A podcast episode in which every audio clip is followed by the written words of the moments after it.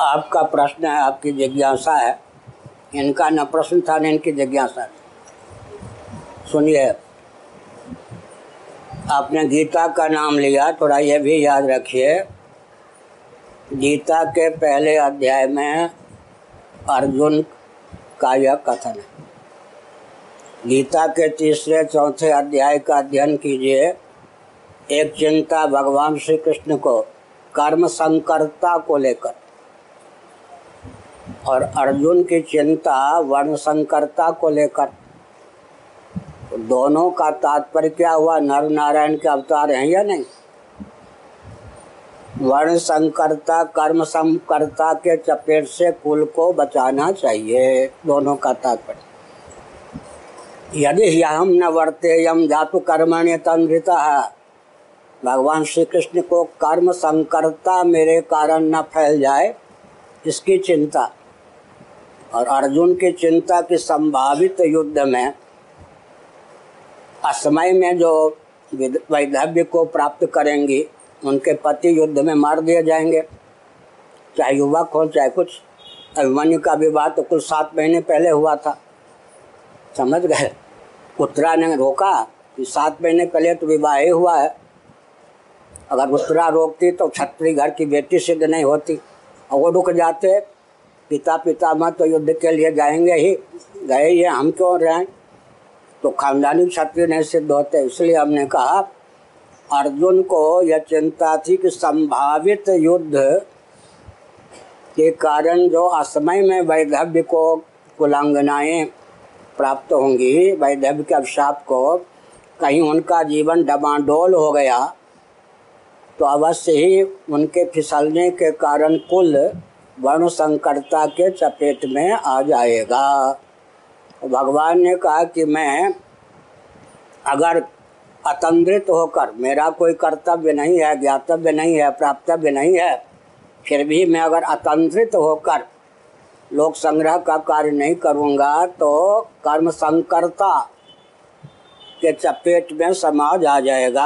आजकल वर्ण संकरता कर्म संकरता को विकास की परिभाषा मानते हैं, नहीं, विकास की व्याख्या मानते आजकल विकास का अर्थ ही है, इन राजनेताओं के मस्तिष्क में क्रिश्चियनों के द्वारा डाली गई कूटनीति कि वर्ण संकरता, कर्म संकरता जितने फैला दोगे, उतना विकास होगा। जबकि आँखें खुल जानी चाहिए हिंदुओं की। परंपरा प्राप्त कोई क्षत्रिय है क्या इंग्लैंड, अमेरिका आदि में? नहीं ना। सैकड़ों वर्ष पहले शनकैस्तु क्रियालोपात ब्राह्मणा दर्शन क्रिया का लोप हो गया। ब्राह्मणों से दूरी के कारण विचार में भी शिथिलता आ गई और म्लेच्छ हो गए। तो क्षत्रिय तो उनके यहाँ कोई है नहीं, लेकिन एलिजाबेथ तिरानवे साल की हो गई होंगी। विक्टोरिया से भी अधिक समय से शासन कर रही है नहीं। वैकल्पिक राजवंश को भी विकल्प अल्टरनेटिव वैकल्पिक राजवंश को भी अंग्रेज़ ढो रहे हैं। और उन्होंने सत्तर वर्ष पहले खानदानी क्षत्रिय जो राजा होते थे, हमारी विशुद्ध राज परंपरा को विलुप्त कर दी। आज तक जितने प्रधानमंत्री हुए हैं, किसी का ध्यान अंग्रेज़ों की शरारत पर, कूटनीति पर गया क्या? तुम्हारे लिए इक्कीसवीं शताब्दी में वैकल्पिक वर्ण व्यवस्था राजवंश वरदान और हमारे लिए परंपरा प्राप्त जो राजवंश था वो अभिशाप कैसे हो गया, ये बताओ। कोई पूछने वाला है अंग्रेज़ों से? बल्कि अगर कोई राजकुमार तलाक शुदा स्त्री से शादी कर ले, वो राजा का पद नहीं प्राप्त कर सकता, वहाँ भी विधि से धैर्य एक राजकुमार ने कहा, इस समय क्रिश्चियनों में तलाक शुदा स्त्री से विवाह करने की प्रथा तो है, संविधान नहीं है। कम से कम राजकुमार अगर तलाकशुदा स्त्री से शादी करेगा तो राजा का पद प्राप्त नहीं कर सकता। अच्छा क्रिश्चियनों के यहाँ परंपरा प्राप्त ब्राह्मण तो होते ही नहीं। वर्षों पहले लुप्त तो हो गए, लेकिन पोप जी की गद्दी उन्होंने संभाल कर रखी या नहीं? वेटिकन सिटी जहाँ पोप रहते हैं, उसको राजधानी की मान्यता प्राप्त है या नहीं? पोप जी मज़हब रिलीजन पंथ के सर्वोत्कृष्ट गुरु ही नहीं, बल्कि राष्ट्रपति और सेनाध्यक्ष भी होते या नहीं? हमारी अनुकृति है। भगवान शंकराचार्य ने जो चार धार्मिक राजधानियाँ स्थापित की, मानी दलाई लामा जी, पचास से अधिक वर्षों से भारत में रह रहे हैं। तिब्बत का संविधान उठा के देखिए, लगभग 700 वर्षों की गद्दी है दलाई लामा जी की। तिब्बत के संविधान के अनुसार, दलाई लामा जी केवल बौद्धों के सार्वभौम गुरु ही नहीं, बल्कि राष्ट्रपति सेनाध्यक्ष भी होते हैं। समझ गए? सबसे पहले गोरी चमड़ी का व्यक्ति भारत में कौन आया? सिकंदर। सिकंदर आया। वो एक दंडी स्वामी से मिला था। वो सब गतिविधि शंकराचार्यों की समझ ली।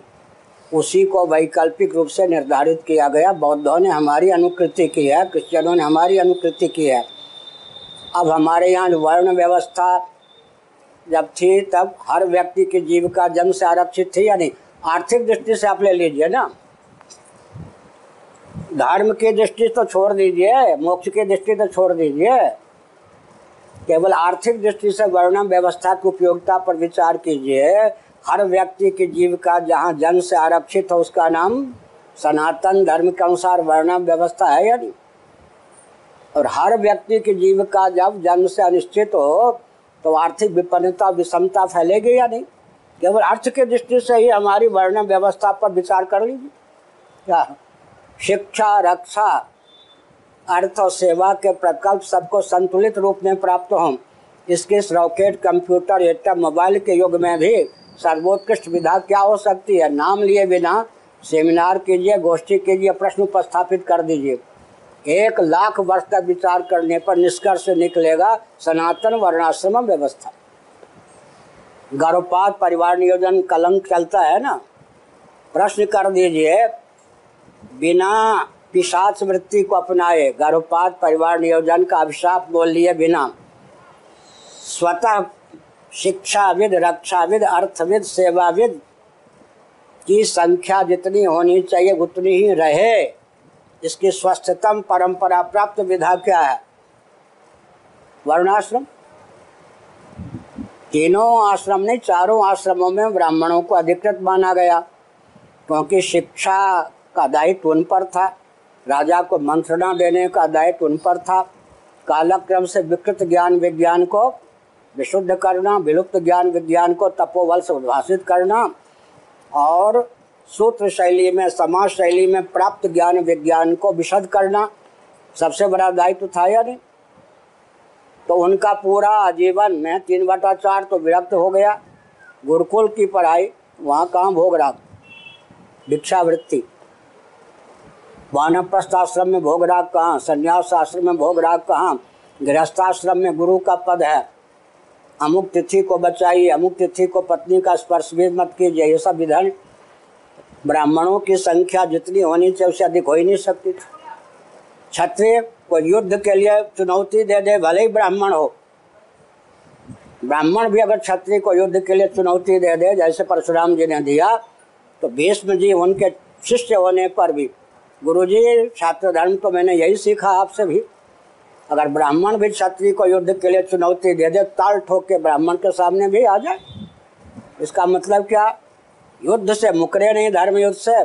तो क्षत्रियों की जितनी संख्या होनी चाहिए, उतनी होती थी रक्षाविद। वैष्णव के उनको कहा गया, संन्यास का दरवाज़ा मत खटखटाइए। आप भी सन्यासी बन जाएँगे तो राष्ट्र की रक्षा। गौतम बुद्ध जी, नेपाल वाले। और बिहार वाले कौन? नहीं, महावीर जी। ये दो सब जब छत्री कुल के व्यक्ति उधर चले गए तो सब व्यवस्था तब से गड़बड़ा गई है ना रक्षा ध्यान गया आपका? वैश्यों से कहा गया कि आपके ऊपर कृषि गौरक्ष वाणिज्य का गुरुतर दायित्व है। आप वानप्रस्थ आश्रम को स्वीकार करेंगे, सन्यासी बनेंगे तो अर्थव्यवस्था लुंजपुंज हो जाएगी। शूद्रों से कहा गया, सेवा और उद्योग, कुटीर उद्योग का गुरुतर दायित्व आपको प्राप्त है। अगर आप भी गुरुकुल का दरवाज़ा वानप्रस्थ संन्यास का दरवाज़ा खटखटाएँगे तो उद्योग धंधे और सेवा के प्रकल्प क्या हैं, क्षीण हो जाएँगे। जितनी जिस वर्ग की शिक्षाविद, रक्षाविद, अर्थविद, सेवाविद, जितनी संख्या होनी चाहिए, स्वाभाविक रूप से उतनी होती थी या नहीं? वैज्ञानिक दृष्टि से दूसरी बात है और आप सुन लीजिए। अगर ब्राह्मण क्षत्रिय भाई शुद्ध के बिना कोई विभाग चलेगा? हमारा शरीर पाँच विभाग के बिना चल सकता है क्या? एक, दो, तीन, चार मलमूत्र का विभाग पाँच। मान लीजिए मैं पूछ या राजौरी में हूँ, अपने कमरे में। यह है पूछ, ये है राजौरी यह है ये यह है वो, ये श्रीनगर। नक्शा है, मानचित्र है, मैं देख रहा हूँ।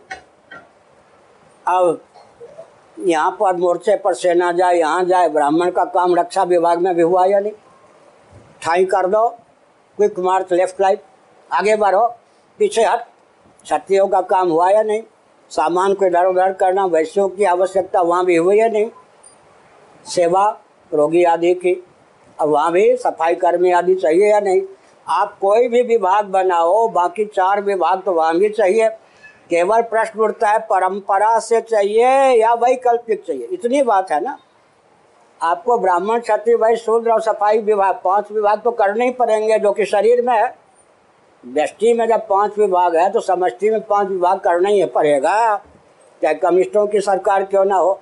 अब अंतर केवल इतना है, विवाद इसको लेकर है कि परंपरा से चाहिए या विकल्प। परंपरा से चाहिए तो हर व्यक्ति के जीव का, हर व्यक्ति का दायित्व क्या? प्राप्त है? चटाई बुनने वाला अपने आप, पिता आदि को देख करके चटाई बुनने लग जाता है। तो वैकल्पिक ब्राह्मण क्षत्रिय वैश्य बनाने के लिए प्रशिक्षण लेने जाएगा ना? समय का अधिक उपयोग होगा, संपत्ति भी अधिक खर्च होगी, फिर भी तदनुकूल संस्कार का आधार नहीं हो पाएगा। ये सात पीढ़ी के वैद्य हैं, ये सात पीढ़ी के ज्योतिषी हैं। ये सात पीढ़ी से अधिवक्ता हैं, वकील हैं। इसका महत्व आज भी है या नहीं? परंपरा नहीं मानेंगे तो वैकल्पिक ब्राह्मण क्षत्रिय वैश्य बनाने में समय और संपत्ति का अधिक उपयोग होगा, फिर भी संस्कार का आदान नहीं हो सकेगा। जो काम का बहाना लेकर जम्मू कश्मीर के मोर्चे से भगने वाले सैनिक पदाधिकारियों का नाम लोग जानते होंगे, पुराने व्यक्ति। जुकाम का बहाना लेकर। छत्री को जुकाम का बहाना लेकर भग सकता था। हमने संकेत किया। और अंत में फिर क्या बात हुई? पहला कॉलम, दूसरा कॉलम, अधिक से अधिक तीसरा कॉलम, इतना भर जाएगा। चौथा, पांचवा कॉलम बिल्कुल शून्य हो जाएगा, संतुलन बिगड़ जाएगा।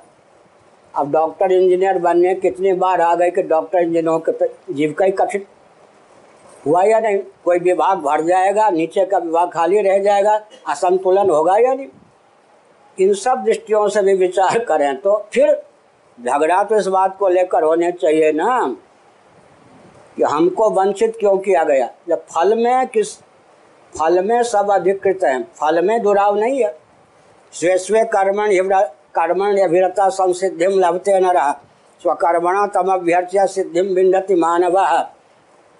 ते पियांति पराम गतिम, गीता, अठारहवा अध्याय, नौवा अध्याय सब पढ़िए। फल से किसी को बचाया नहीं गया, वंचित नहीं किया गया तो झगड़ा क्यों? कर्तव्य का यथावत विभाजन हो गया तो सुगमता हुई या नहीं?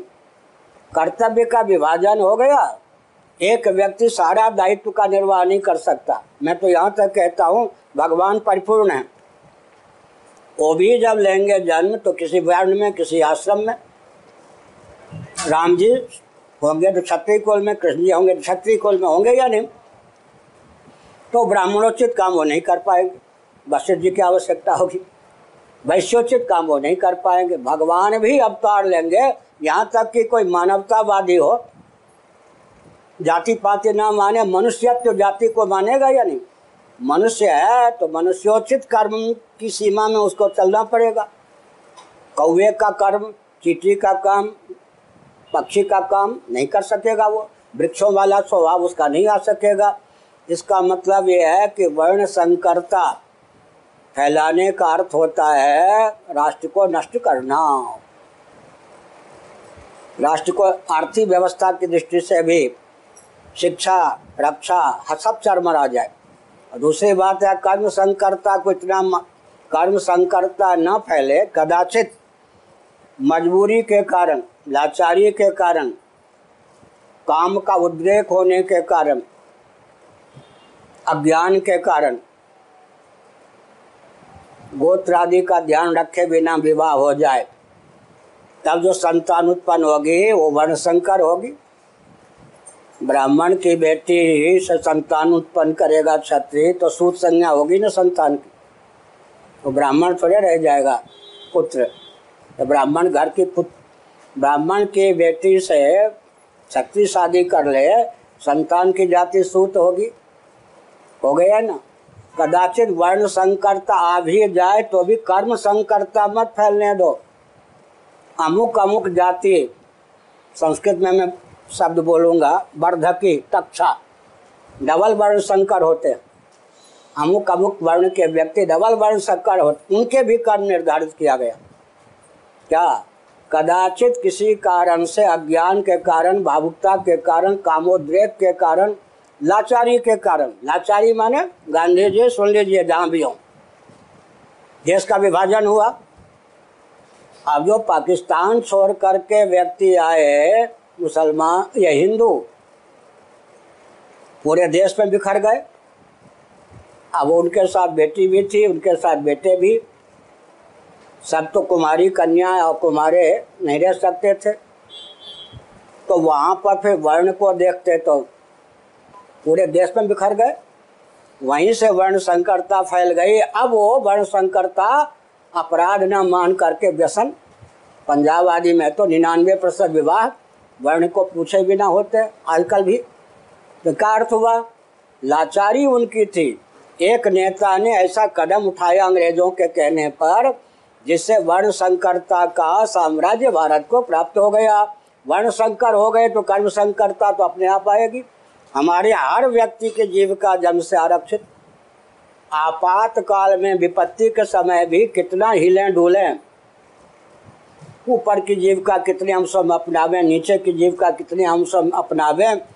तो राष्ट्र को समुन्नत रखना हो तो वर्ण संकरता कर्म संकरता के दोष से अभी भी ध्यान नहीं गया होगा। तो मैं उदाहरण दे देता हूँ। आ जाओ तुसी, आ जाओ भाई। क्या नाम है वो? आप निके जी आपके नहीं निके जी पंजाबियों के बीच में पढ़ा, पहला वाक्य पंजाब में ही में निकलता पंजाबी में। जानता मैं दो चार ही वाक्य पंजाबी, लेकिन बोलूँगा तो पहला वाक्य पंजाबी में निकलता है। हमने संकेत किया, सज्जनों, क्या संकेत किया?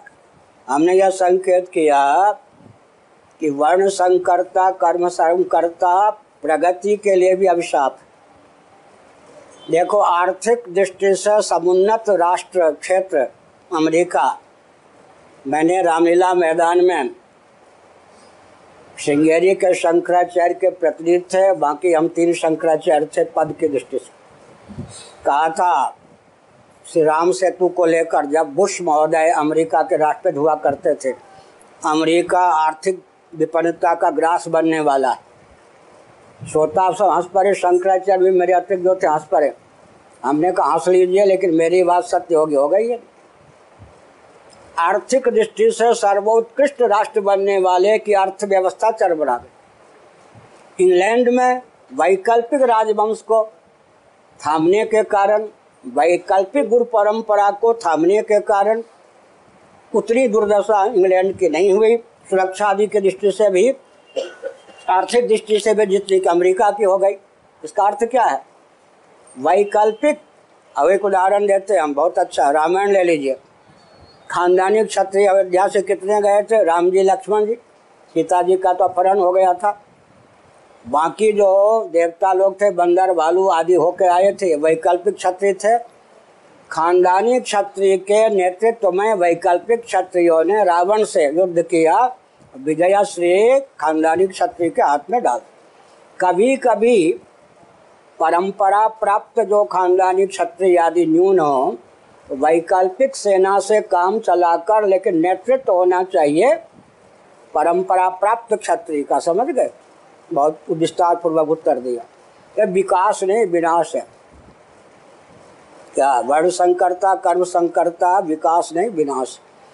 आधुनिक चिकित्सा शास्त्र की दृष्टि से भी, रक्त परीक्षण की दृष्टि से भी, क्या? रक्त परीक्षण की दृष्टि से, चिकित्सा की दृष्टि से भी वर्ण अच्छा उदाहरण में क्या देने वाला था? दो अशोक का पेड़। आपका जो द्वार हो, अगर जगह है तो विदेशी परंपरा का वैकल्पिक अशोक के वृक्ष बनाए गए लगा लीजिए। घर में कला, रोज गाली गलौज। हुए बिना मारपीट, हुए बिना तलाक के बिना नहीं चलेगा। अशोक, शोक हरण करने वाले नहीं, ये जो नकली प्रजातियाँ बनाई गई हैं भारत उसको अपना रहा है, ये फल, फूल फल, फूल, ये सब के सब संग महाभारत युद्ध करवा रहे घर घर में कला। लोगों का ध्यान नहीं जाता। ये वृक्ष इत्यादि में जो संकरता उत्पन्न की गई है ना, ये हमारे लिए घातक है। नकली तुलसी उसमें गंध ही नहीं। नकली तुलसी मार देती है, असली कुर्सी तुलसी जीवन देती है। नकली ये जो फूल, पौधे सब बनाए गए, सब संकर हैं या नहीं? इनकी स्थिति देखिए क्या रुला देते हैं। इसलिए क्या कितने चिड़िया उड़े आकाश चारा। अंत में हिटलर को ले लो ना, रक्त शुद्धि पर उसने भी बल दिया था या नहीं? स्वस्तिक का चिन्ह वाम वाम वर्ष ही उसने भी माना था या नहीं? इसका मतलब क्या है? इसका मतलब यह है, दार्शनिक, वैज्ञानिक, व्यावहारिक तीनों दृष्टियों से सनातन वर्ण व्यवस्था आश्रम व्यवस्था सर्वोत्कृष्ट नहीं, एकमात्र उत्कृष्ट है। अब जिनकी लाचारी है,